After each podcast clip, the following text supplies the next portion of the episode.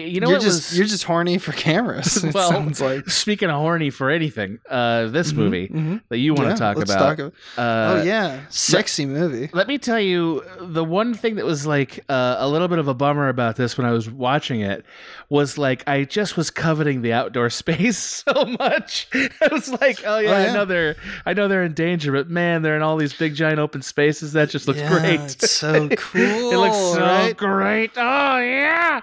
When did Uh, you see this movie? When it came out, I watched it right in the theater, I believe, or right after it came out on Blu-ray, one of the two. Mm. And uh, I just Mm. watched it again, literally today, uh, Yeah. and thoroughly enjoyed it.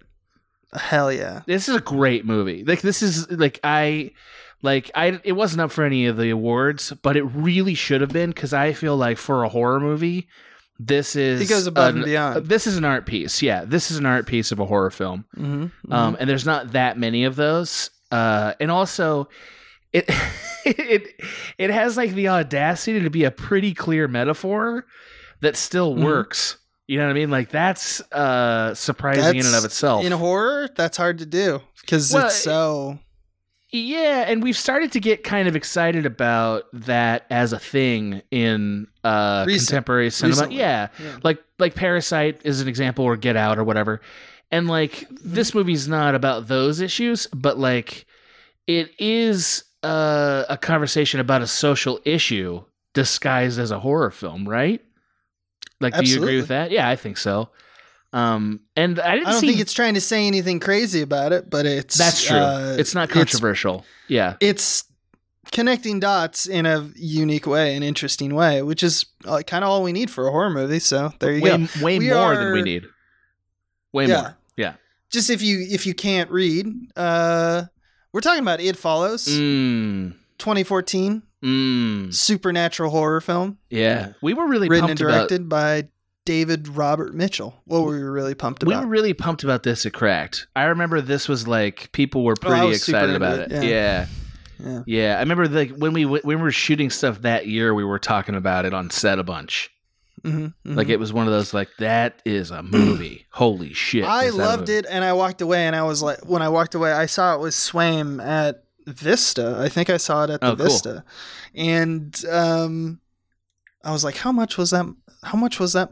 Uh, did it take to make that movie? And I looked online and found the answer, and I'll tell it to y'all right I'm now. excited. Yeah. Two what is million it? dollars. Two million dollars to make this movie. Wow. That is so good. That is so good. Perfect.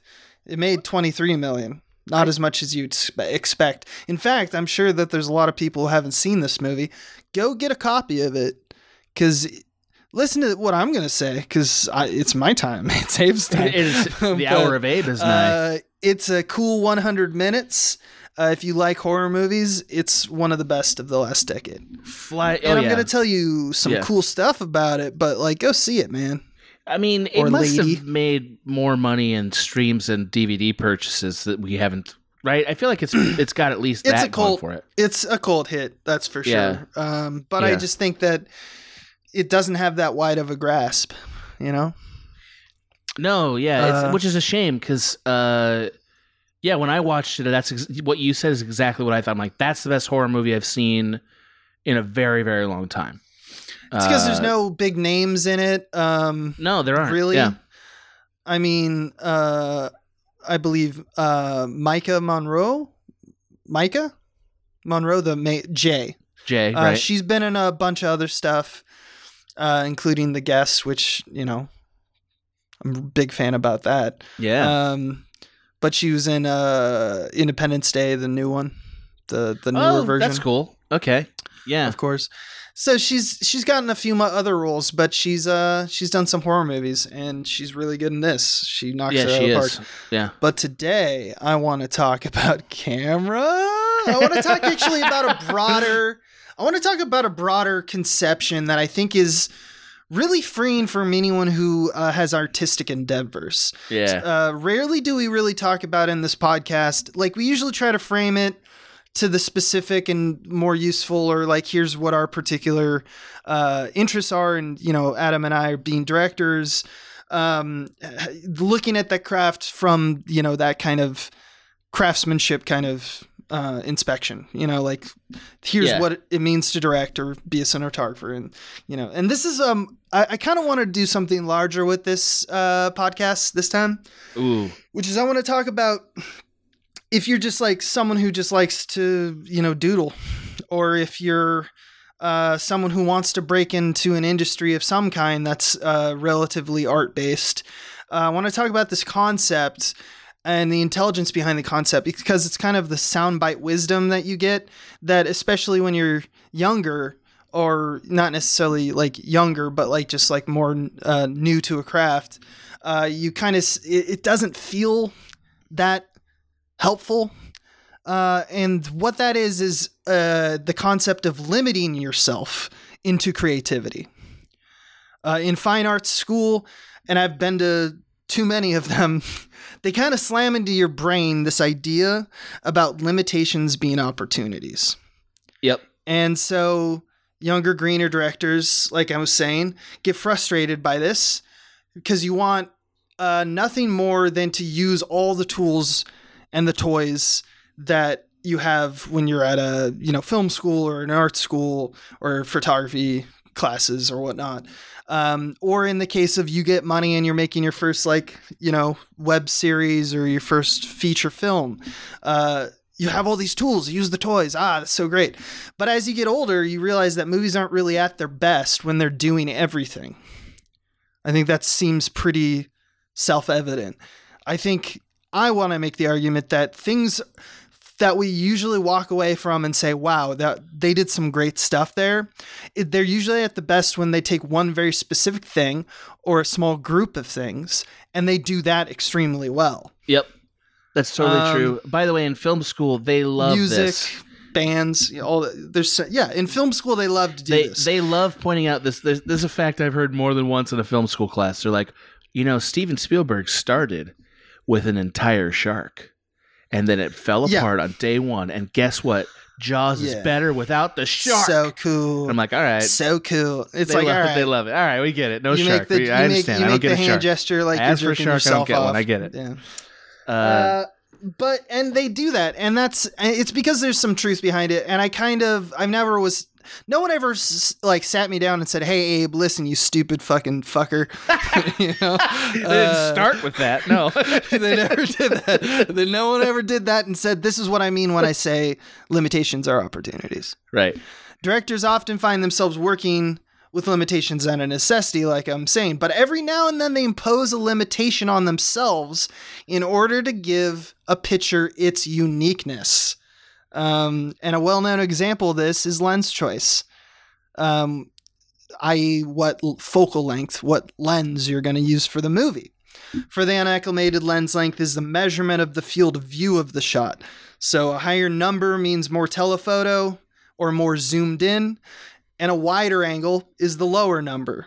Cinema typically plays wide. We talked about this all the time in this podcast. We love this. Simple stuff. Yep. Here's some films. I did some research. Here's some films that use only one lens for the entire film. I love the shit out of this because everyone needs to know this is not a thing everybody used to do, but it's definitely in vogue now.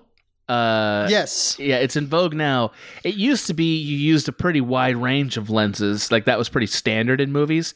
Mm-hmm. Now it's becoming like you want a cool look, pick a lens, and just that's the movie. That's all. That's shoot the your whole movie. movie on yes, it, baby. yeah. By the And way, I'm like, Mhm. I, I tried that. I tried it It Cracked. I like rom.com, especially in season two, I was like, we are gonna be on a 25. Like that's Mm-hmm. the movie. Everything's a 25. And I kind of liked it. And I also kind of was like, why?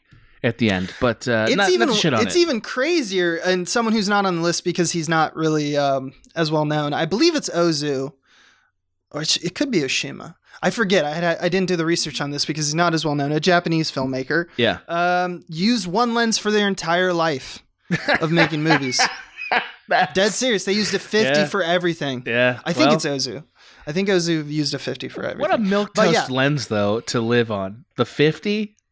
You know what I Uh, mean? I don't know. I mean alfred hitchcock disagrees my well, friend I right. uh, that's well but again it's the kind of lens that's like not a it's not a It's- bold lens choice like you don't feel Usually- that choice that much in the 35 millimeter for- format, it has been said often by a lot of cinematographers and people who look at frames and lenses all the time. They say that 50 millimeter seems to be the one that most aptly describes human vision, Oh. like when you're focusing on something. Oh. Like if you're looking at something in middle distance, like, you know, six, seven feet away from me right now is my door, and I'm going to look at my door. And the proponents of like how my brain is interpreting depth of field, like what I like the edges of frame in terms of what I can focus on, and then when it starts becoming like peripheral vision, right? they say 50 is a good 50 is the, the That's number. interesting. But that's just, I, I think Yeah. that's a lot of psychology going into that. And I don't think it's a hard and fast rule. It's just something some people say. I propose uh, coming over to your house, and I also look at your door to see if this is Yeah, look at my door. I, I, rem- Uh, I kind of remember can it, I do the but I list? didn't see it. Let me do the list. All right, do it. All right, go ahead. All right. Because I think people will find this interesting. All right, I know they right. will. The, the Wrestler was shot on a 12 millimeter lens. Love that movie. It's, it's actually it sucks to start that one with that with this list entry because they shot on a super 16 format Yeah. so that means that the lens the the focal length is slightly different than the rest in this list but that's like more or less 12 millimeters which is really wide Mhm. the widest on this list Mhm. and then going into increasing more um, telephoto lenses birdman was shot on an 18 millimeter lens Yeah, you really feel Uh, that Orson, one. You feel that you one. felt you feel Yeah. that one Yeah.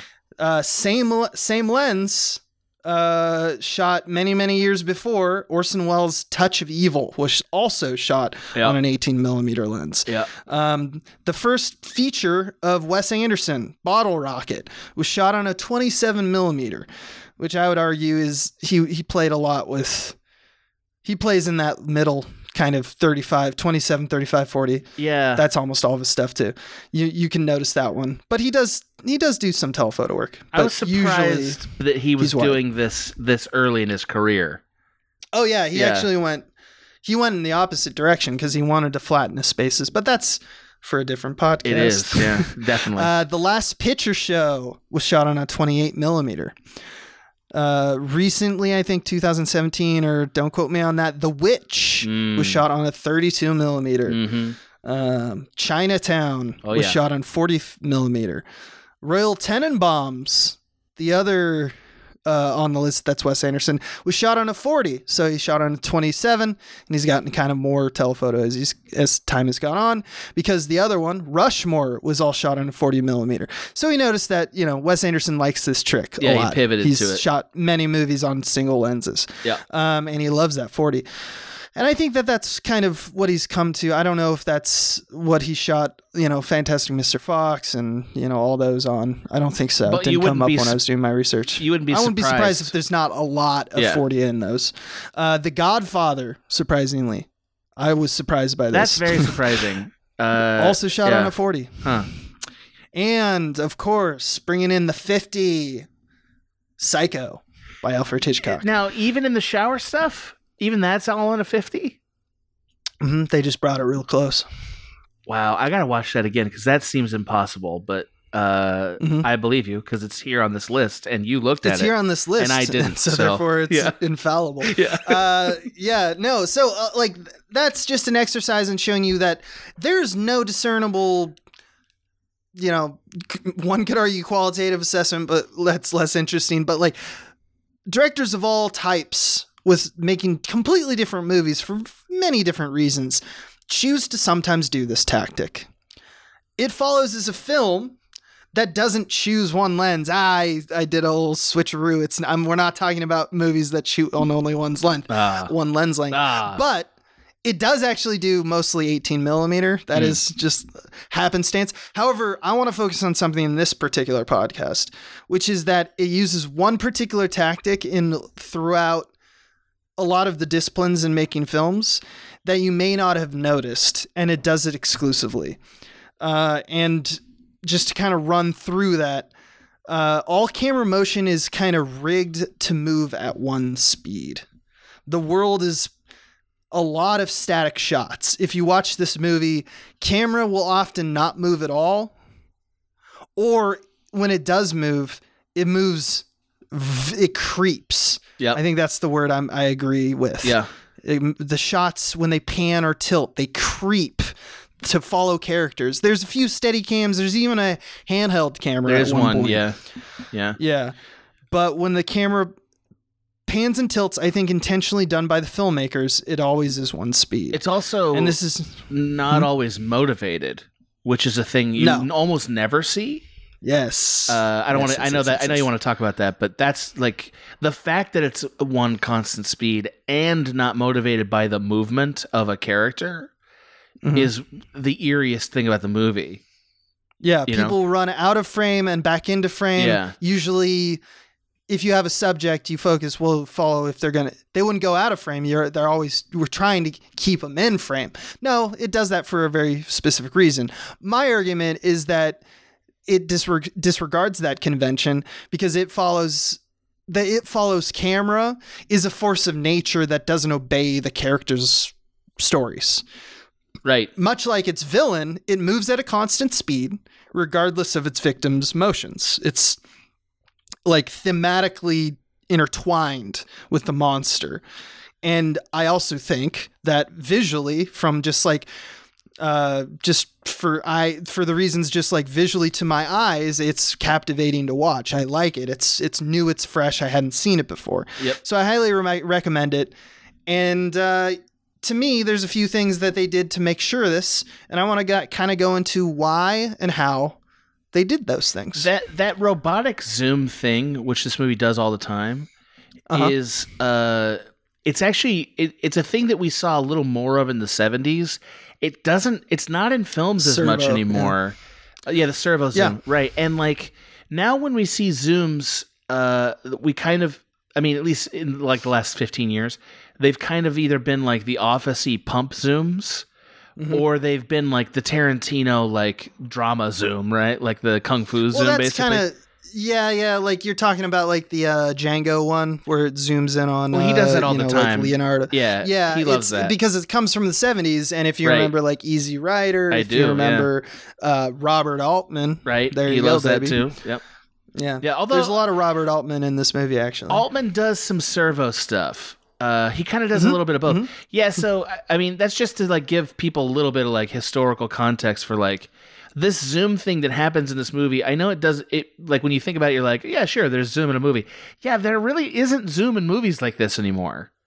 You know, like it's because it was unique. developed at that time in the 70s, right, it's a 60s, new tool, 70s. right? It was a new tool, Yeah. new technology, so they used it. Yeah. Much like we used, you know, the tools that have been CG. invented recently. Yeah. Yeah, yeah, exactly. That's exactly right.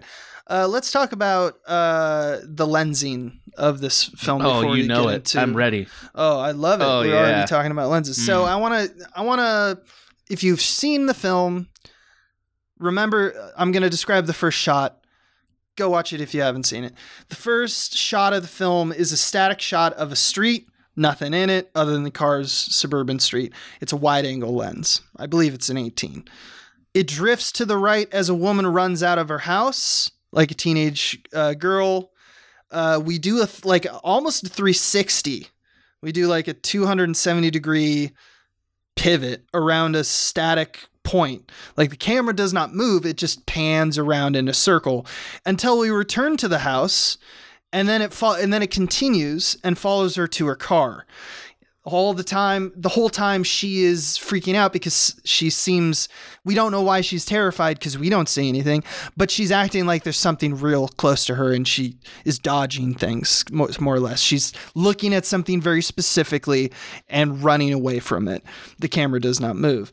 Uh, so in this movie, what the movie is basically about is the concept of a sexually transmitted uh, haunting. There's a demon or like the sex monster Yeah. it. And what it does is it moves at a basic speed. It is invisible to everyone in the world except the person who it is following. And that person is the person it follows uh, is the last person who had sex with the person who it was following before. So if you get killed, it then bounces back to whoever you had sex with before who gave it to you um, or whatnot.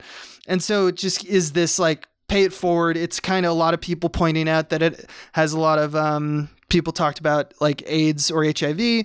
Uh, people just talk about uh, STDs in general, but it's also like kind of a coming of age and f- f- you know uh, finding oneself kind of movie, like most horror movies are when they deal with a group of teens. So it has that whole like it's like throw a wrench in that gear, uh, and uh, I think it's kind of effective. Uh, the basic idea is that she gets it from a guy.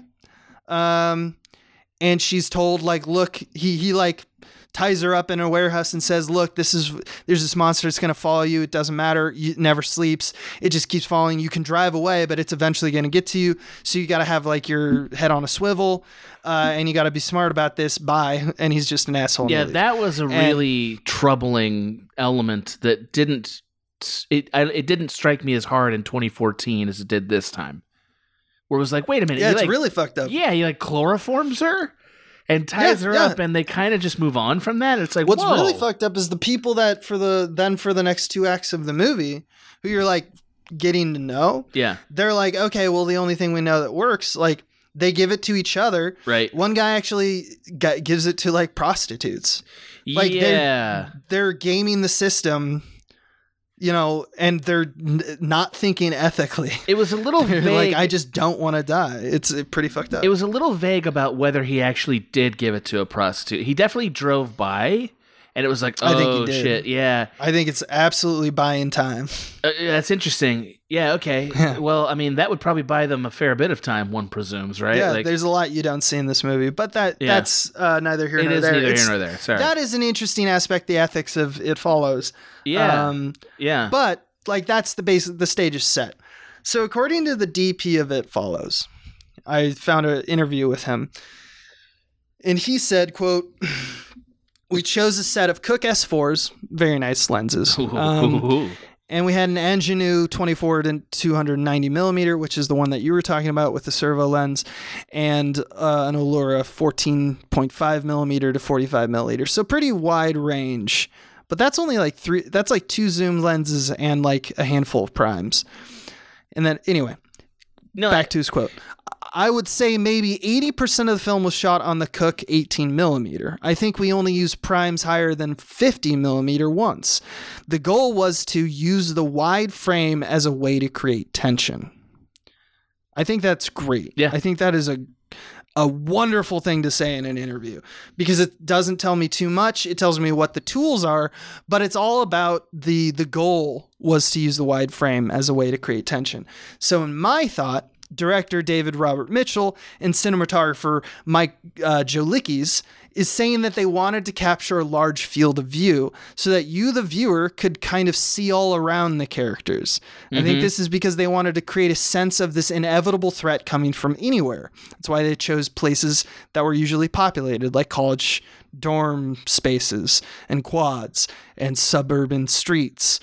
Um, they it's a slow and steady creep and that's the part that's threatening. The fear doesn't come from the agility of the monster, it comes from the relentlessness of the monster. yeah, the inevitability of it. Yeah, uh, I agree. Can I ask you? This is this is the moment where I feel like this is actually a worthwhile tangent because Sure. of the filmmaking piece. Did they talk about whether like what they were doing to control the light in this movie in these big wides? Was it nothing? Was it very little? Uh, I assume. I mean, I can tell just from my eye that they had bounce boards and stuff, Right. and they use silks. Right. Yeah. What do you mean? Were you well, thinking so like of? I'm thinking of all those 360 shots, right? So like the last time we Yeah, there's not much you can do on those 360 e- shots. exactly unless you're unless you're Batman, right? Like so Batman spends hours and hours and hours like doing all kinds of insane lighting control in order to get to the point where they can shoot a 360. This is a movie with a 2 Mhm. million dollar budget and they shoot more 360s. So like are they just not giving a they're not really caring about controlling the light? That's my cu- that's my question. Yeah, And- uh, they shot on overcast days to give them kind of a, um, you know, Yeah. uh, d- a diffuse softer light, lighting. which it did have. Yeah. Uh, I, Yeah. I think they mentioned this was in Michigan. That's where this takes place, like near Detroit, I believe so. Yeah. because they mentioned Eight Mile. Um, so that means that they picked a time of year so that they didn't have to control the light. I assume. right? Mhm. Like so it's like, oh, we're gonna shoot in like March or whatever when it's like not snowy, but it's a high light out. percentage of days where there's Yeah. you know you go out and it's like oh we got a few hours to shoot today where it's going to be overcast Yeah, now see, I'm asking this because in order to achieve an effect like this, you know, from a filmmaking standpoint, you have to decide like how much control you're willing to give up to do a shot like this. Right? Like I mean, that's sort of uh, you're talking about limitations and like one of the things you have to live with with a limitation is and then you don't get to do these other fancy things that control the shot. That's what a limitation is.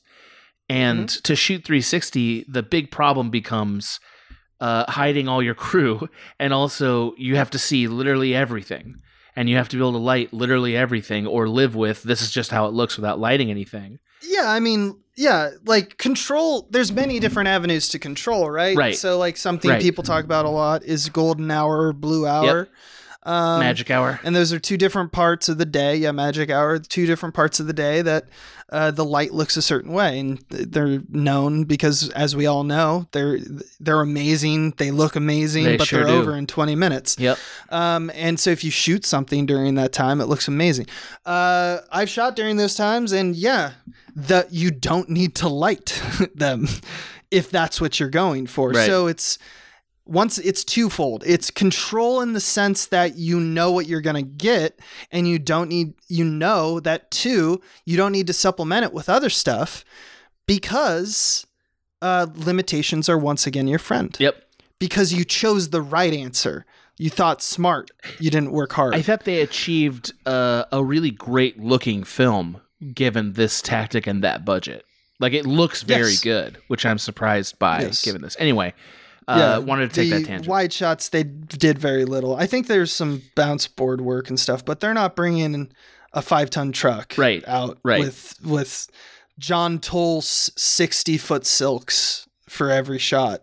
you know, you just like couldn't make this. You couldn't make this movie that way. No. Yeah. It's not happening. No, I agree. Okay. and the and the the budget says it didn't happen, Mhm. uh, but it still looks amazing. Yes, yes, yes, yes. Thank yes, you yes. for tolerating my Um, tangent. I appreciate it. No, no, no. Uh, I think that's that's kind of goes in like it goes into the limitation thing, but by showing the wide suburban streets and like later in the film there's like wide open beaches, places that seem safe because there's usually people around. Right. If you aren't watching closely, one of the people will catch you off guard and kill you. So, I think that's the intelligence of the lens. That's the motivation for they're actually putting a character into the lens. They're saying the camera uh, behaves in a way, and what are those rules?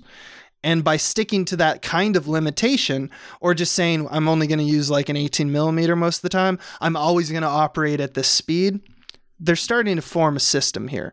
And that's, you know, me, I'm big into You systems. love you're a system talk- boy. I love it. it's because all the best stuff has it. Uh, static camera. I want to talk about that just a little bit more.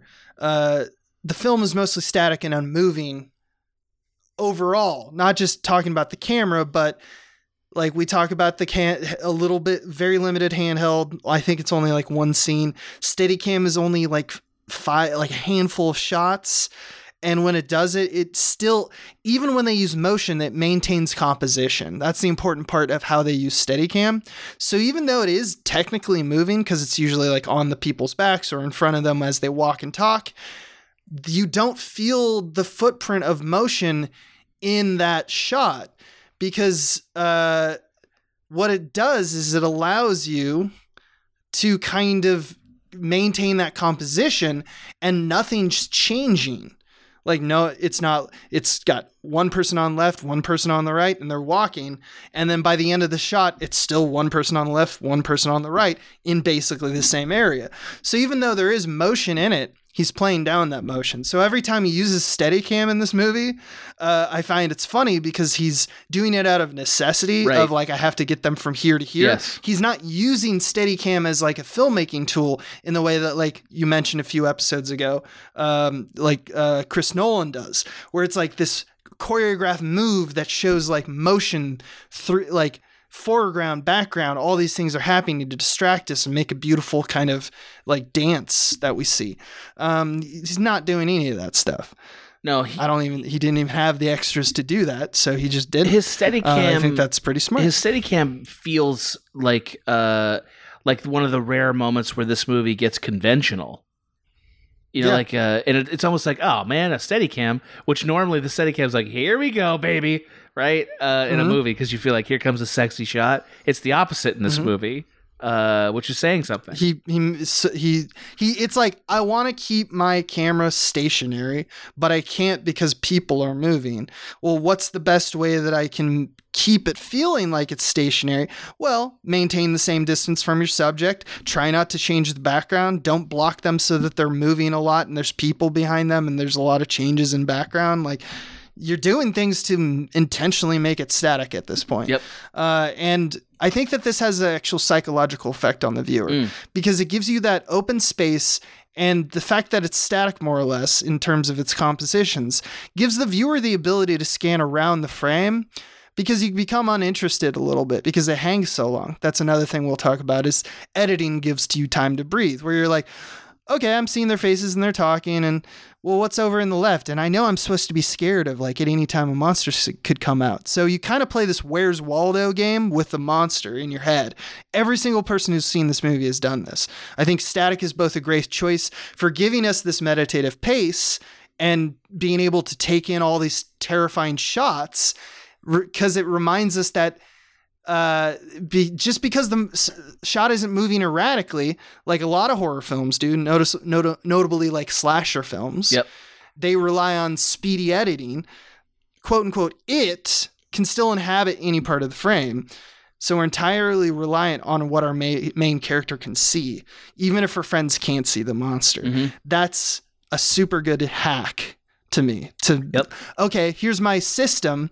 This is why it's terrifying because I'm going to make you play this little game where you're looking around, and that's what static. That's one. He's done doing several things at one point or at, at all times, but um, static camera is just one of them. Right. Another thing he does, uh, which it kind is touched on, but like to get more into it, is camera motion, which is uh, they really the limitations really start to shine here. Uh, there's a typical shot that comes up many times in the film, much like the first shot of the film. It happens again when Jay, our main character, sees the monster for the second time at school.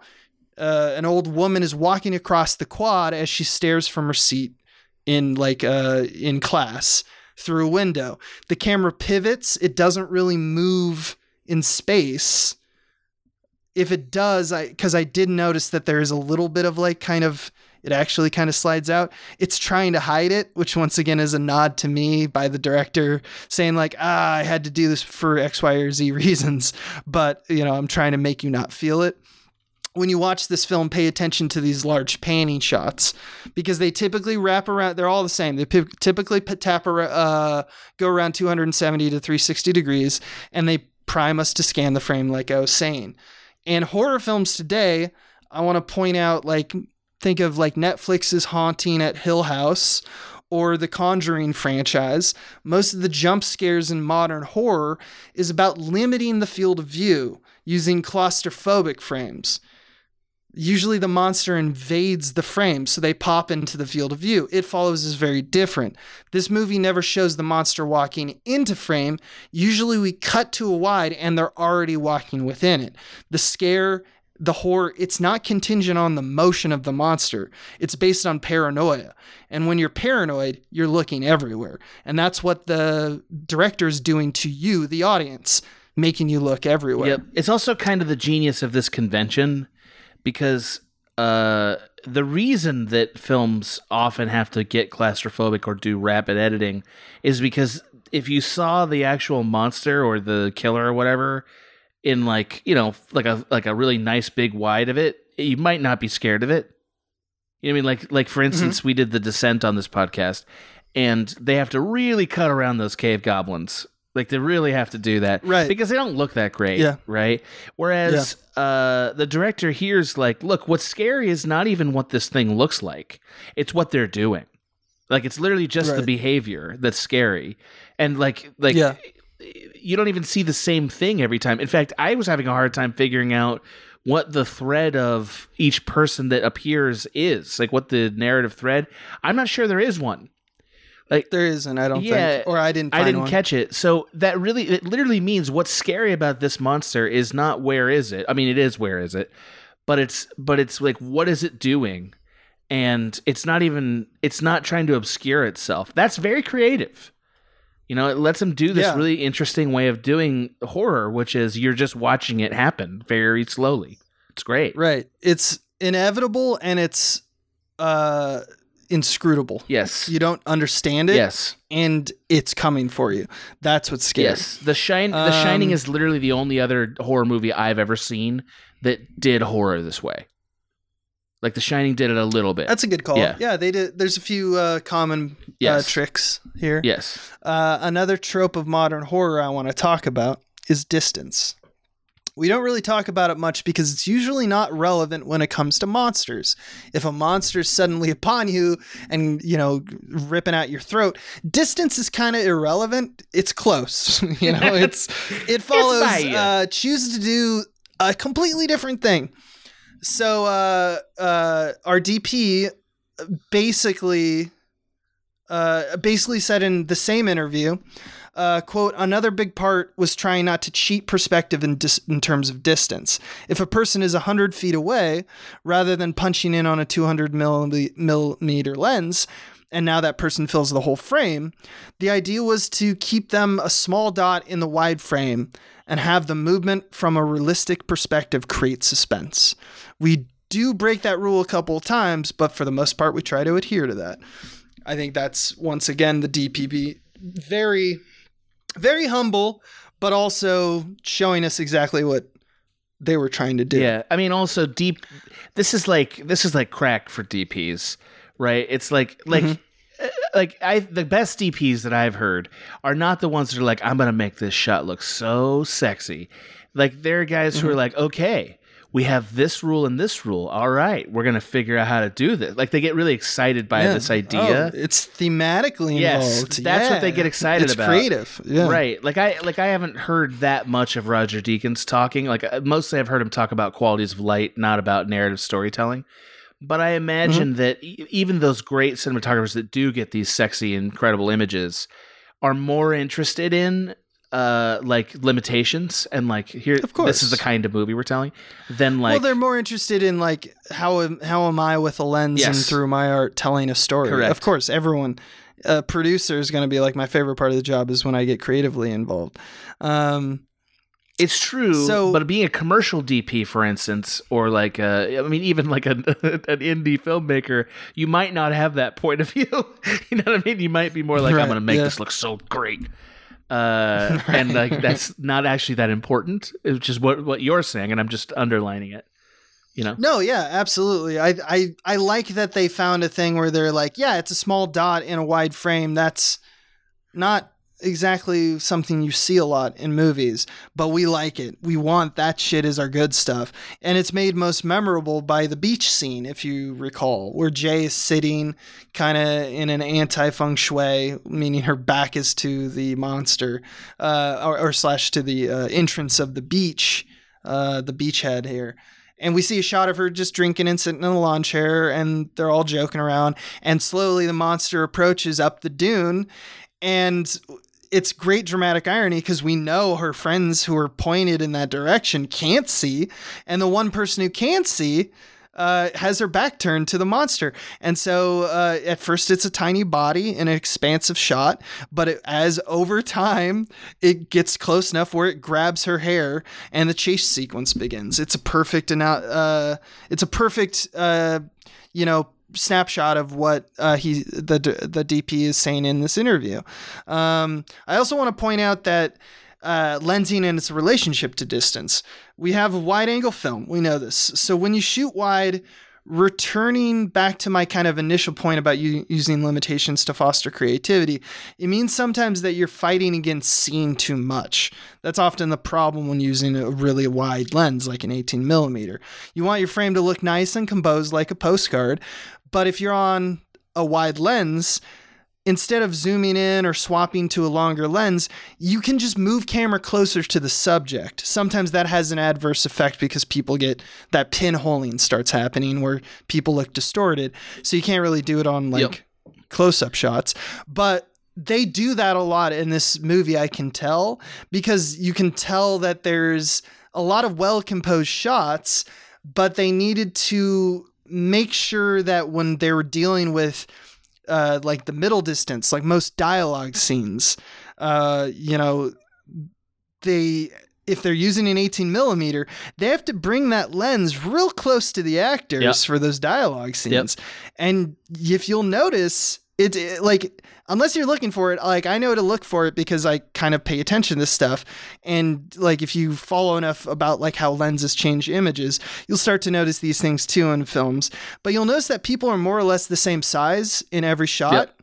Like because the filmmakers intentionally staged camera only a few feet away like they said okay you every time we have a dialogue scene the camera never gets this close and it never gets this far away uh, now this up close and personal kind of positioning of camera relative to all of the dialogue scenes even the scenes in the car they're you know they had to like make sure that people all seemed the same size it does basically two things one by making everyone the same size in the shot you don't think about the lens choice Right. so you as the audience, if everyone looks the same, it feels consistent. You never really think about it. But secondly, the background and the field of view of the camera, in other words, what you see on the edges of frame, is about the same when it cuts to another shot.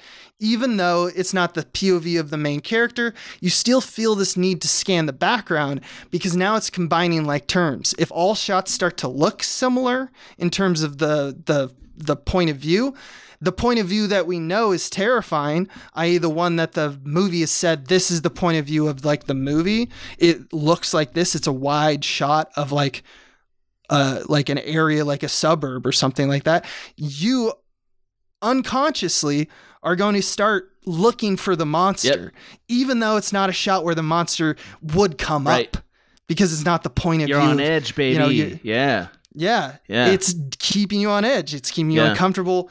And that's exactly what the director wants.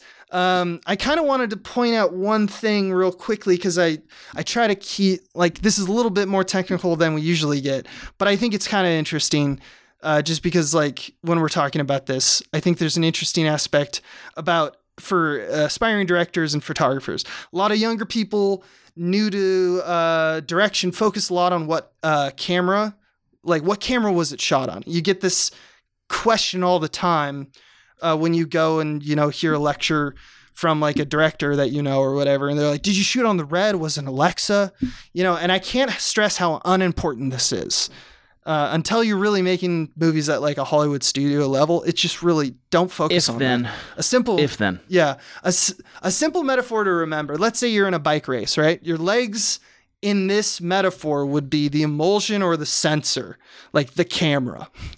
They are the engine propelling you to move forward, but the tires, the handlebars, the things that actually make you turn the bike, and like even why you're turning the bike uh, in order to cut into the inside track or outmaneuver your opponents, that's your lens. So a camera is very important uh, you wouldn't want to release a theatrical film necessarily in 320 or 480p. You probably would want something closer to like a Tour de France like racing bike, which would be the equivalent to a 4K or 8K camera. But your lens is getting you everything. Right. And people sometimes think that what camera you shot on matters. And it doesn't matter as much as you think. Now, what lens you shoot on does. Yep. If you're looking to become a visual storyteller, think in terms of what the tools get you, not in terms of what the quote unquote the best tool is. Uh, I want to bring up Clerks, El Mariachi, Following, uh, which is Christopher Nolan's first film. We're all shot on 16 millimeter, which is like l- most films do not go to thea- that's like a format for shorts you know? Most uh, people sometimes forget that there's more or less what a camera is. It's basically just a method to capture images onto film or onto a digital medium like a sensor uh, you know? Uh, a lens governs what you see it's an overlooked and often important distinction i, I- just wanted to make I might take it even further and say if you want to be a visual storyteller, camera body is like way low on the priority list. But there are so many other tools that are at your creative disposal if you're shooting on your iPhone, even that would make mm-hmm. your film stand out ahead of the coolest shot thing on an Alexa. Like we Yeah. took a class from a professor named Bruce Block, who wrote a, a book called I think it's the Visual Story. I think that's what it's called. Yeah. Um, Yeah. But essentially, most of the content that we cover in this podcast ends up sort of revolving around the basic concepts of what are the ways in which you can render an image in a frame and how can you manipulate those things, like colors and hue, or like space, deep, shallow, uh, or negative space, right? Things that are like these are the tools that are always present in a two dimensional image that you're capturing on film. How can you use them to tell your story? If you learn that stuff and get good at that, doesn't matter what camera body you get, people will notice your film. I mean, it's as simple as that. And this guy Yes. gets that. Uh, this guy super gets that. Like, I don't think this Yeah, is the sexiest super. package in the world at all, but man, he Mhm. really understands uh, how to frame stuff and how to introduce elements into the frame in a way that makes you feel uncomfortable. He's so good at that. Yeah. Um, Yep. Yep. anyway, and I think I think that it comes down to kind of like what all of these tools that I've been talking about, kind of getting back to my thesis about this, uh, about w- like identifying a motion or a movement or a timing. Your system is there to like it's a scaffolding to build a perfect moment. Yep.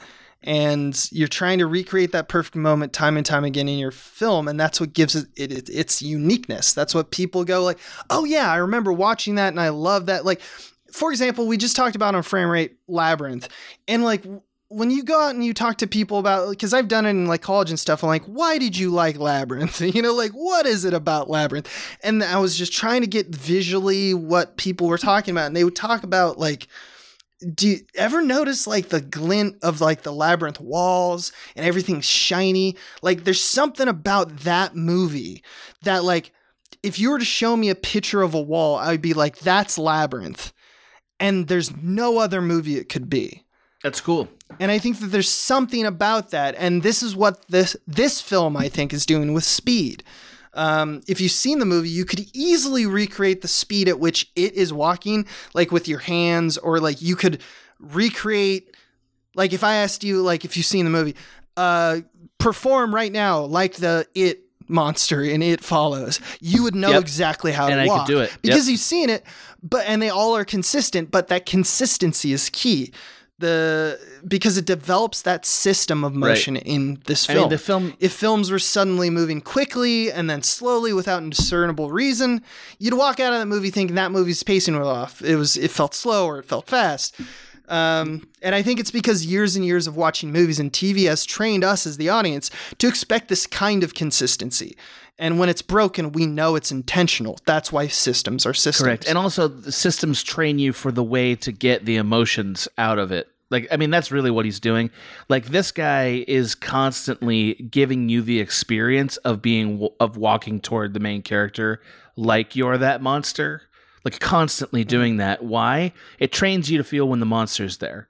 And it also trains you to expect the mm-hmm. monster all the time. Even if you know while Yeah. you're watching the shot, this is not the monster's point of view, it reinforces this is the monster, though. The monster's always here, always present, right? And like builds a system so that when the monster does show up, you're like, oh, God, because you've been waiting for it. You're ready for it. You yeah, know? exactly. Yeah. exactly. Uh, there's this other thing I want to talk about. Another tool trick about how he sometimes things went too fast because of blocking or story reasons. And so he needed a way to go, okay, I don't want that because my system wants this speed to be the most pronounced speed in the movie. So if it goes too fast, I'm like, ah, I don't like it. I don't. So how do you play that down? How do you make that not as exaggerated? Because fast motion is easy it's very easy to make that exaggerated. It's very quick and sudden. It's, you know, like I was saying, how a lot of modern horror, especially slasher movies, operate in the editing and whatnot.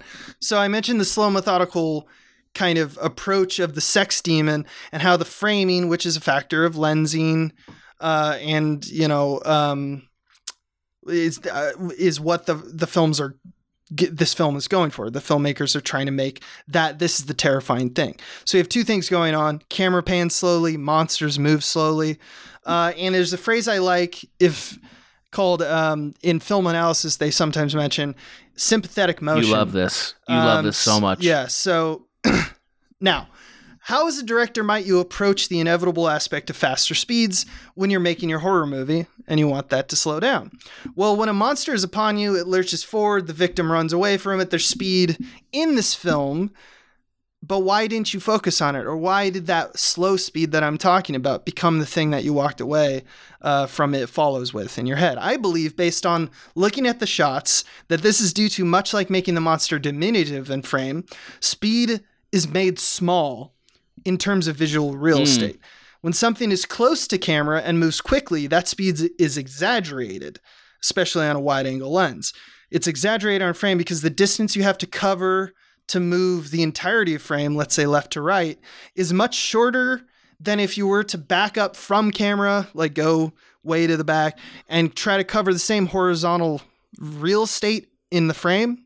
But you're so far back now that you have to walk like, you know, 30 feet or whatever. But if you're real close to camera, you only have to walk, you know, move like a foot and you cover the same distance yep. because the conical structure of how field of view works. Um, so yeah, less drastic your movements are. So if that's true, Mitchell, I think, and you can the the proofs in the pudding. Just look at the film. Mitchell stages all of his quick movements in this middle distance to like distance. Yep. Like I think of the pool scene when uh like the monsters chucking uh you know irons at Jay and stuff. Pretty far away. Yeah, yeah. it's pretty far away from camera. It's far away. Yeah. And it's a small item. Yep. He's intentionally muting the speed of his subjects in frame. Yep. So this is why, at least photographically, you walk away from this film once again with this feeling of slow meditative pacing. Yeah. Um, and the last kind of thing I want to talk about is the editing, because the editing is also slow, and it also, I think, uh, illuminates and kind of holds up everything that I've been saying so far. It's all about the system that he's trying to build. He's using his limitations for one purpose. And that is that all of this is consistent with the editorial strategy. Wide empty frames, a slow subject and camera movement, uh, is also consistent in the editing and the music. In the music, he used this dronal 80s like synth score yeah. is created by the artist Disasterpeace. Um, there's not a lot of melody in the score. Uh, the notes do not change much over time. They hang and they draw themselves out. Their attacks, sustains, and releases, which are all um, musical terms for like the quality of the note, they're all lengthy. They have a slow kick in, they hang, and they fade out slowly instead of like chirping up real quick, you know? Yes, um, the exact opposite of an 80s So as far as the music film. goes, exact opposite of how exactly. it would be in an 80s horror film. Right, right, right. or. Yeah, exactly. yeah, exactly. Yeah, exactly. It's yep. it's like that's the score of this yep. movie. And I think at this point I don't have to go into it. We all know why. In the edit, the rhythm and the pace of the movie is entirely constructed by one very effective trick in the editing. And that is that it's allowing motion to settle. So when you're at a edit bay and you have all the dailies in front of you and you see that the camera pans in your shot, you don't cut away until the camera has stopped moving in this movie. And even then, let it linger for like a second or so. Then you cut. This is a this is like the pervasive editorial strategy for all the montages, all the um, like the blocking and the actions made by the characters in just mo- most normal scenes, the traveling sequences of the film where they're driving around and whatnot, and it's you know not really a montage, but it's like a musical interlude. Yeah, camera moves or pans or whatnot, and subjects move in camera, but their stops and their starts are entirely contained within the Which frame. Which is weird. They don't That's weird in a movie. cut in the middle of their walk. Yeah. Yeah, it really is Yeah. weird in a movie because they you usually want the momentum of one cut to move to the Like next. Nolan would do. There's something called cutting on action, which is the seamlessness of a cut can be hidden and made more naturalistic if you cut in motion. Um, he's denying us of that. He's editorially avoiding that, and the filmmakers have a. Uh, there's another f- f- like to show that I guess it's kind of the same trick, but it's keep that, that trick in mind for the dialogue. If you watch the dialogue scenes in the movie, especially those with the friend circle, where once Jay has begun to be haunted by the monster. Notice when camera is on the person speaking and when it's not. You'll find that Mitchell consistently overlaps dialogue to the point of cutting entirely away from the person speaking for large swaths of the conversation. It'll cut to the reaction shot of who's listening. What this looks like if you were to have like if you were to mute the sound of the movie and just look at it it would just there's so many sequences in this movie where it just looks like a bunch of people sitting around and not talking for the most part. This adds to the stillness of the frame because even though they are their bodies are like paintings they're not moving their lips aren't even moving Mitchell's so focused Yeah. on sustaining this feeling of stillness in the film that he wants it to read like a graphic novel where every cut is like its self-composed world and then it moves on to the next and then to the next. Still frames with the audio being essentially text boxes. Um, so that's how he does it. That's how he did it. That's it.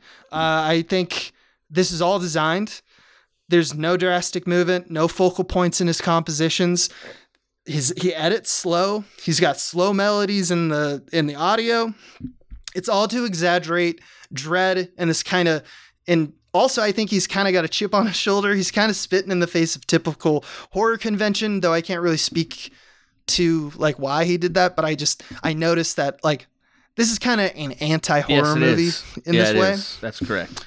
It does feel like that. yeah, so other films use these slow approaches by the monster to great effect, but this film embodies the momentum of its monster in every discipline of its filmmaking. Uh, and that is how you use limitations to find your creativity. I give this movie three murder STDs out of four. It's a great Yeah, movie, really man, and I love I love this kind of conversation. Be, or like I know it's been one ended so far, but like uh, or one sided.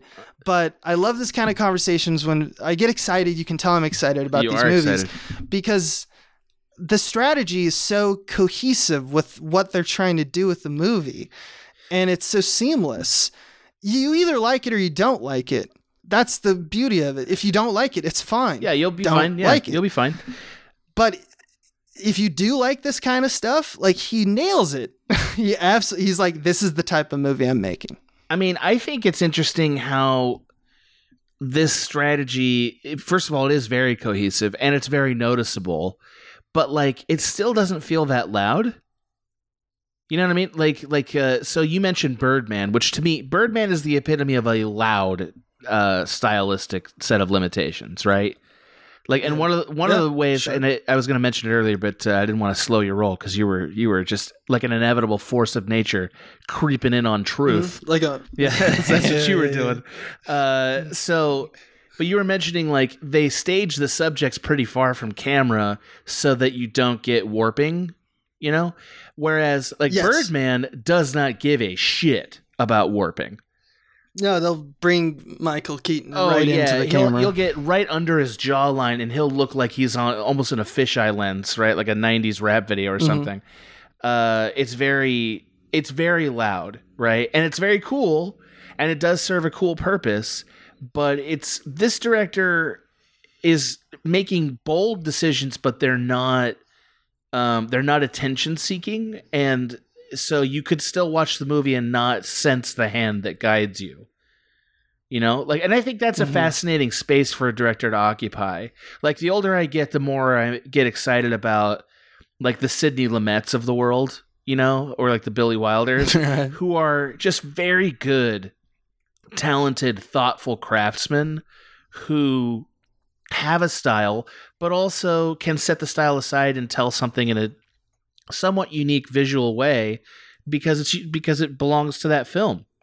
Like to me that's what directing really should be is like you know hey this film needs this and so like we're going to do this and like build a system that's interesting and specific.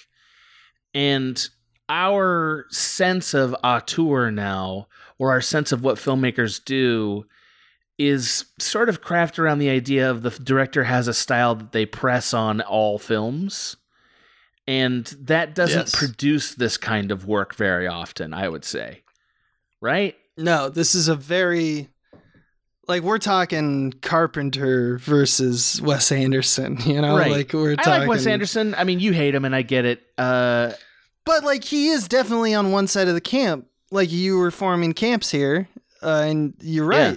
Like he he, that Wes Anderson has a look over his career. well, Wes Anderson also has like Wes Anderson i- i- verges on style over substance. Like you know, you might sure, you might I- say I, that wasn't he- even going to speak to that, but, but, yeah, but you yeah, might yeah, say yeah. that he crosses that threshold altogether, and I don't think. I mean, I would say that, but like I wasn't trying to. No, I you guess. weren't. I was just No. pointing out that like he's just he's he has a look. He's he's trying to say, I have a voice. I'm gonna make movies like Right. this. Uh, Carpenter or someone like Mitchell here uh, is like I'm more involved with what's the movie. Like what's the thing telling us? Right. Like what? So when I choose loud things like visual strategies or sound strategies or musical uh, sound beds or whatever, um, I'm gonna do these kind of things that all play into one kind of focal structure. You know, I'm gonna make sure it all it all is wrapped up in this one strategy, and that is uh, different. Like they're both doing that. Wes Anderson is doing that too, but Wes Anderson is like it it it's between movies. It like I have a I have a thing I do for all movies as opposed to a story dictates that this is how I make Right. this I think Wes Anderson at this point, you're going to see the Wes Anderson film for his uh, eccentricities and style. Like, like Yeah. you're not even like you. Sure, you care about the story, and the story is what is what you will walk out with and be like, that was good or not. But you're watching the movie because, like, oh my god, they're stamping library cards and like renting paintings and like sitting in one by one frames and like you know just the kind of shit he would do um, which I Uh-huh. don't I don't hate it. I like it. I mean, I don't think it's always good, but I but I do like it when it is good. But then you mentioned something like Rushmore, right? Uh, Rushmore sort of predates this thing, or it, it felt like a more authentic version of this thing that he does. And I think Mhm. there's a reason why that was such a launching pad for him because that was a time where number one, he pivoted in his style, as you just said. And number two, he pivoted to something that was actually important to that film and made it work. Um, Yeah. and so people right. were really excited about it. Um, in the way that I think people were excited about this film because it felt very like, wow, this is a really cool marriage of directors, director choice and narrative. You know, um, I, I- like that's for instance why when I watch Tarantino films now, I find them exhausting. Um, not all of them, but but many of them because I feel like uh, I'm just kind of watching the director get excited about the style stuff he wants to do, and then eventually I'll get narrative beats. And some people they don't mind that. Um, I do though. I you know again I'm I'm getting older and I'm more interested in Sidney Lumet than Tarantino. You know, um, Mhm. th- yeah, Mhm. I, I know that's not you know the most fun thing. Um, I also no, it's uh, you don't have to. well, yeah. and like for instance, uh, I, I again, people know I teach in a film school. I would be surprised if ten percent of the film students that I encounter could name Sidney Lumet. You know, but they can all they can Hmm. all name Tarantino. Right, of course Yeah. they can. and Uh, I mean that's recency bias, but also like I think yeah, it's also style we- bias, We make though. movies different. We make movies. Differently. Style matters more now. I, style is kind of I think- how you Zack Snyder, you know, Right. Like I think now we we've lapsed into the idea of brands so heavily as filmmakers that uh even making a choice like this in a horror movie unless it's like so loud like uh Mhm. it doesn't guarantee you another shot at a thing you know Mhm. um yeah, and even directors who are on seem on surface transparent have their stylistic approaches. Cross films, Spielberg is a great example. He seems to some most shots in Spielberg you're not like that's a Spielberg shot. But then there's like a handful of shots every film that you're like that is a Spielberg shot. That is no one can do that shot other than Spielberg. Michael Bay's the same way. Bay is, Bay you is know, a um, stronger sense of that like i think spielberg I mean, we should, we should talk about this sometime because we should find the right Spielberg movie to talk about this. I don't know which one it is. Uh, it's not Hook. It's not Hook, apparently. Uh, but Spielberg's, to me, his genius, aside from being able to be the guy who brings to life these important things that change cinema history, uh, whether it's sharks or it's dinosaurs or it's uh, the Holocaust or it's D Day, that guy has done all of that, you know, uh, in a Mhm. definitive way. But he's also so good at blocking plus camera movement like just sort of like having a shot that has two pieces and everything that gets you from piece one to piece two also tells story Oh yeah. like he's really flooding Yeah. you with story all the time uh, and he's got sort of a relentless optimism that i think we still kind of like you know he's he's pretty Yeah. optimistic as He a knows. filmmaker uh, Yeah. which we his blocking is yeah, his blocking is there's, there's like one way to do blocking in my head and it's it's his way which is not even his way it's you know kurosawa's Right. way which is not even kurosawa's way you Right, know right, like it's all there's just the right answer because it's just like oh yeah it's just it just it, it moves but i was talking more of like low angle Yeah, right. dollies Right, which is You sort of staples of the cinematic diet now. But again, Yeah. you just mentioned the Spielberg has uh like kind of a way that's the way. This guy didn't do it that way. I love No, that. he I was really into it.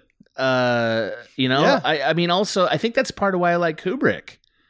Because Kubrick basically refuses to do things Did like that. Yeah, thing, he doesn't do stuff like that and uh, he takes way bigger chances and sometimes they're profound and sometimes they're like what is this you know yeah um, i think mitchell is gonna there's more movies to like this guy's this guy's good. Yeah uh, This guy knows yeah, what he's I mean, doing. to me he's like robert eggers uh, like just a filmmaker. I'm excited anytime i hear their name around a project i'm like oh yeah baby here we go.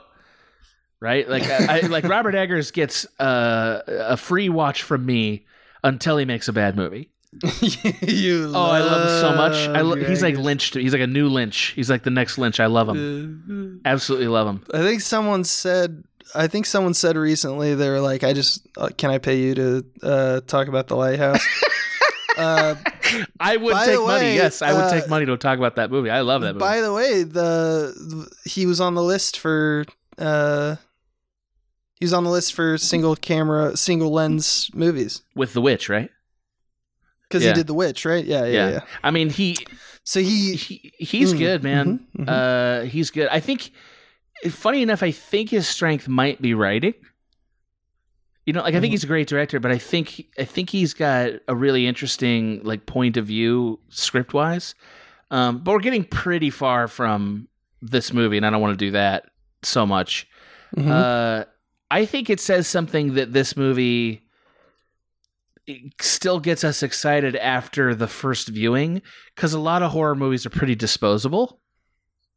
You know, yes, uh, and this movie just fucking lingers, man. Like it really does. I like I yeah, it sticks with and, you. yeah, and also uh, rewatching it today, I was like just so pumped. I was like, man, this is great. Uh, There's just so few of those. Um, great job, director. What's it? What, sorry, what's his name again? Mitchell. Yeah. Is that correct? Robert D- David, David Robert Mitchell. Robert Mitchell. Man, he's great. Mhm. Uh, I need to check out more of his films. Yeah, he has not done a lot. Uh, he made after this under the silver under the silver lake. I have not watched that, so I need to watch it. Oh yeah, that one's good. But this was like his first big one. As a writer director, uh, he only had one film which I haven't seen before it follows, which is The Myth of the American Sleepover. That's a weird title for a film. Which I, He Mhm. kind of makes one every four years. But I kind Yeah. of dig that. Like, because to me, every four years feels like, yeah, that's about the amount of time it takes to come up with a very good movie idea and like write it and have it get it's good and make it. right? That feels right. yeah. Uh, Yeah, yeah, It takes. But uh, I think check out Under the Silver Lake. You might like it. It definitely. Um, I don't know. Some people found it a lot. I like films that a lot of people think are too confusing. Like I liked Primer. I like Primer too. I don't. I don't think Under the Silver Lake is even Primer level. It's just. It's. It's very. It's got I could see why you would think that the script is like too much. We'll see. Um, We'll see. I, I I'm not as judgmental about films that have genuine artistry as I am about films that don't. Like I don't mind if a film's uneven or broken. Uh, that's why Mhm. I didn't mind Book of Eli. Right, we were talking about that movie, and like I didn't mind Book of Mhm. Eli because they did try something. You know, they were trying stuff, and like that's enough for me to get on board and want to watch it. Uh, it's the movies where I feel where it feels kind of like a cynical project or just sort of lacking passion that really make me sad. Because I would I would give Mm. anything to to have made that movie and fixed it. You know, like that's what I want to do. So like, I, I hate seeing a movie that feels ha- like half loved. No way, man. Put all of yourself into it. Uh, did you also know that um, there is talks of making it follows as a possible sequel? I don't hate it, but I need to know why I need to see it. Well, because the end of the movie is open. Yeah, Like they didn't get They the didn't get it, monster. right? that's correct. yeah. Yeah, but uh, so it's not. They're just getting away. you know. Like, Yeah, so they've they've like bought themselves some time, but it's gonna knock off a few people and they're gonna you know like they just spread the disease. They just smoke bombed. That's they just threw a smoke Right. bomb. That's all it really I mean, is it's still gonna come after or they launched the Followverse, and we're just to get all kinds of tales in the Followverse, right? Well, as I I believe because me and Michael saw it uh when it came out and we talked about how I like we're such nerds we're like why when it, the second that you know this premise you got to bring science into it right? You got to do shit like okay so every day for like a week I am going to take a stopwatch and I'm to go to a football field and I'm going to have it chase me and I'm to time it you know? And i'm to see if there's a consistency in the amount of time that it must walk. And then i'm going to do with larger and larger distances and see if that is true to find out if my math is all right.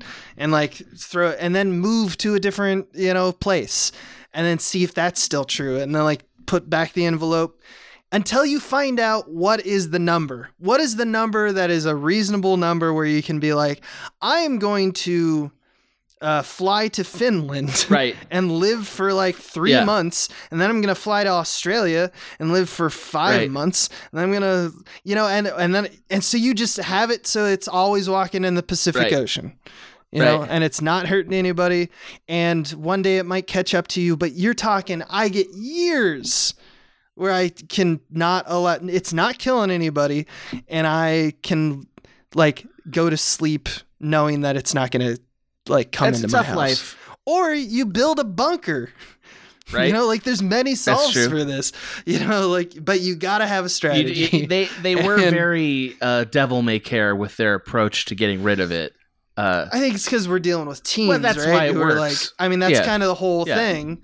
Is like they're like, ah, the world is crazy, sex is crazy. Um, it makes you think too many things, and I'm un- ill-equipped to deal with it. Uh, that's what it's kind of trying to point out is that there's a lot of s- scary shit. You know, when I don't think the movie's trying to say like don't have sex, people. I think it's actually not trying to say anything about that. It's it's just a Yeah. You know, but if there is a metaphor, I mean, it is saying that there is like it is this. It can appear scary to people. I think it's I think it's just sort of winking at the whole genre of teen sex horror anyway. Just sort of like you know how this works, right? Uh, but yeah, it's like yeah, with the whole slasher right. world makes it so that if you have you sex, get punished, you get right? It's angel Michael angel of justice. That's how it whatever. works, right? Which is you know also silly. I mean, that's but, a like, horror of course, convention, though. It's justification. Uh, it's a horror convention, and he's playing with it. Yeah, but I think that there's, I think some people, because of the th- amount of thought that went in this movie, started treating it with like a critical eye, like a like film criticism. think- like it's not just this movie bad. It was like here, there's some like There's substance actual, here, like, yes. metaphor here, isn't Yeah. there? And I think that's a testament to all the stuff that we've it's been also saying. vague enough. Like there's interpretation. it's vague enough that it, it allows for that too, right? Like most horror movies are Yeah. are so concrete about what the actual monster is and why that it doesn't really invite Mhm. much conversation. Um, once in a while, you get. I Mhm. mean, again, th- I think this is why the Lighthouse was so appealing, is that it was definitely not that way. Um, or you know, like for instance, Saint Maud is a movie that just came out uh, in limited release, and I think there was a little room of a little bit of vague room there, and so people are kind of interested in it. Um, but this movie allows for a broader range of reads and meanings, and so I think people feel invited to that conversation because of it. Um, and that that in Yeah, itself is unique, fair. you know. Um, Yeah. also, I don't think people Mhm, expected much out of the horror genre at all until like the last like ten years in terms of meaning, right? Like it very, very No, rarely. Yeah. I mean, there's a few like Rosemary's Baby and like uh, uh, The Exorcist and stuff that, and The Shining that kind of I broke mean, through. there's But there's some king. There's some king uh, that does some stuff, but yeah. Uh, I know a thing or two about King. I'm finding that, that. he has more metaphor than uh, you'd expect out of even some of his sillier stories. yeah, yeah. Um, I I, uh, but- I I heard I happened to catch the Green Mile, uh, King of Kings, uh, where. Mhm. where that subtext was definitely on full conversation blast. yeah, Uh, yeah, yeah. yeah. But uh, yeah, you're right. Uh, especially uh, Jordan Peele really brought Yeah, uh, absolutely. between Get Out Right. and Us. Um, I I also think Black Mirror. Um, there's a lot of recent like works that really are trying. I know Black Mirror is technically sci-fi, it's still a horror. but I think It that it's it's horror, sci-fi horror. I think is fair for a lot of the episodes. Get out. and there's something about yeah about making a social commentary while you're making your you know conventional horror film. Yeah, and Get Out felt like the like the Rosetta Stone or something, you know, like, or like the like like a tidal wave of opportunity that came behind it. Because Yep, and that's why nobody he also thought did of it. you know what I mean? He's the guy that thought of it. Yeah, and I think he was very smart. He uh, got with uh, CBS and started doing Twilight Zone because I think that is something that Jordan Peele knew. Uh, is that he knew that he was like a Twilight Zone kid, uh, I assume, because he likes it so much. It's his project. Um, and he was like, "Yeah, I want to get back to the roots of like Rod Serling, where it's like these episodes that are yeah it's a, a horrifying implication of like a, a premise for some, some monster or horror uh, a premise for some magic or something like that that is just for this episode. But it's really trying to reveal like oh vanity is the real monster or something like that. Yeah, and I, I mean, I think people are a little bored by. I think they're certainly bored by the sort of Catholic parable version of horror. Uh, you know, I, I, I understand that, and so now there's kind of a rise of like, like basically the same premise, but it's paganism. You know, like uh, like sort of Mhm. old god horror is a thing that I'm hearing more and more. yeah we're seeing a lot of norse yeah, shit Yeah, yeah. But, you know, it's but it's the same idea where it's like it's this moral system, but it's a different religious background. Um, and I think that's Yeah. again why Get Out is so interesting because it's like sort of eschewing the traditional avenues uh, f- for meaning and bringing one that was never considered part of horror. You know, like uh, like yeah, and that's just interesting, and you know, hopefully we'll see more things like that. Um, yeah i'm eager to see what this director makes you know I'm gonna I- watch I- these other two films I haven't I've seen. said I'll tell you that right now. Yeah, I think horror in the last 10 years at least is in a golden era. Like, really. I know the slasher film, you're not going to beat things like Friday the 13th and Halloween for posterity's No. sake, but I think horror is taken seriously now. Yeah. And that's. N- now you it's know, a genre. That's Well, good. it- We still have bullshit like Willy's Wonderland that just came out, and that's a piece of shit. But like, we still have those movies that harken to the slasher genre and the old age old like what is a horror movie. But it's also transforming to a new thing where it's kind of what sci-fi occupied for many many years, is which is the- to think about society. horror is sort of like uh sort of becoming like dramas in that there's a lot more freedom but it's it has a built-in thing that dramas no longer have, which is people will be interested in it because the base mechanic of it, like the base emotional mechanic, Yeah. is fear, escape, and death, right? Like that that thing, that primal, like the monster's here, it's gonna get me, is uh, a more lucrative loop than like, man, the human condition. Am I right? you know what I mean? Like, I wish I wish that Yeah, wasn't true as like- a person who loves dramas. I love them, uh, but Look at this person. yeah, Look at them. they aren't they a human? Look. Aren't they? Don't they Yeah. bleed like you? Uh, The- yes. What a Right. performance. We don't love that like we Uh, did. Uh, I mean, Hollywood still loves it, but the movie audience is less interested, sadly. Uh, Mhm. Horror is slowly kind of positioning itself to be that genre now.